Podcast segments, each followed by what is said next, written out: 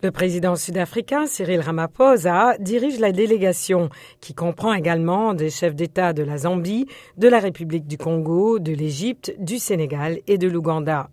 Les pays ont adopté des positions différentes sur la guerre.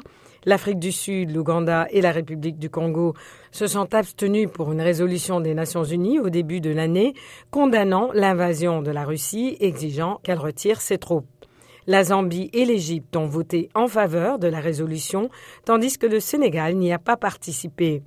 Le porte-parole de M. Ramaphosa, Vincent Magwenya, a déclaré que le voyage de la délégation est imminent, mais les dates exactes n'ont pas été rendues publiques pour des raisons de sécurité. Nous prévoyons que très prochainement, une délégation de chefs d'État africains va se rendre aussi bien en Ukraine qu'en Russie. L'Afrique du Sud a été critiquée en Occident pour ses relations avec Moscou. Pretoria a accueilli des navires de guerre russes pour des exercices militaires conjoints au début de l'année. Le mois dernier, l'ambassadeur des États-Unis en Afrique du Sud a accusé le pays d'avoir fourni des armes à la Russie. L'Afrique du Sud nie l'accusation selon laquelle des armes auraient été secrètement chargées sur le navire russe Lady R alors qu'il était amarré au Cap à la fin de l'année dernière, mais la controverse a tendu les relations avec Washington. Un groupe de législateurs américains a soulevé des questions cette semaine si l'Afrique du Sud pouvait encore bénéficier d'avantages commerciaux et des chefs d'entreprise sud-africains de premier plan ont également averti que le pays pourrait en payer le prix sur le plan économique en évoquant la possibilité de sanctions.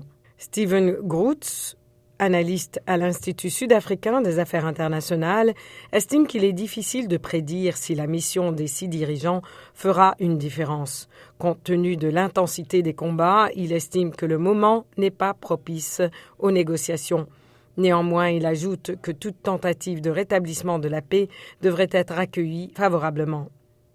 Je pense que c'est peut-être une façon pour l'Afrique du Sud de détourner l'attention du scandale Lady A à propos de l'Afrique du Sud qui aurait armé la Russie sur un navire chargé en secret la nuit et des autres critiques dont l'Afrique du Sud a fait l'objet.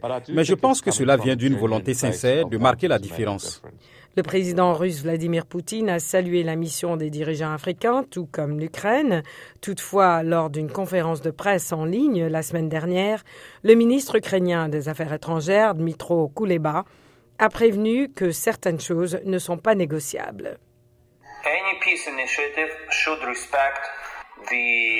Toute initiative de paix doit respecter l'intégrité territoriale de l'Ukraine et ne doit pas impliquer, même entre les lignes, la cession des territoires ukrainiens à la Russie.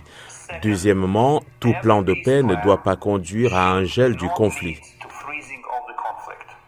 M. Ramaphosa est un négociateur qui a joué un rôle déterminant dans les pourparlers qui ont mis fin à l'apartheid, mais jusqu'à présent, les plans de paix proposés par d'autres pays, dont la Chine, ont échoué et les critiques doutent que la mission des dirigeants africains aboutisse à grand-chose.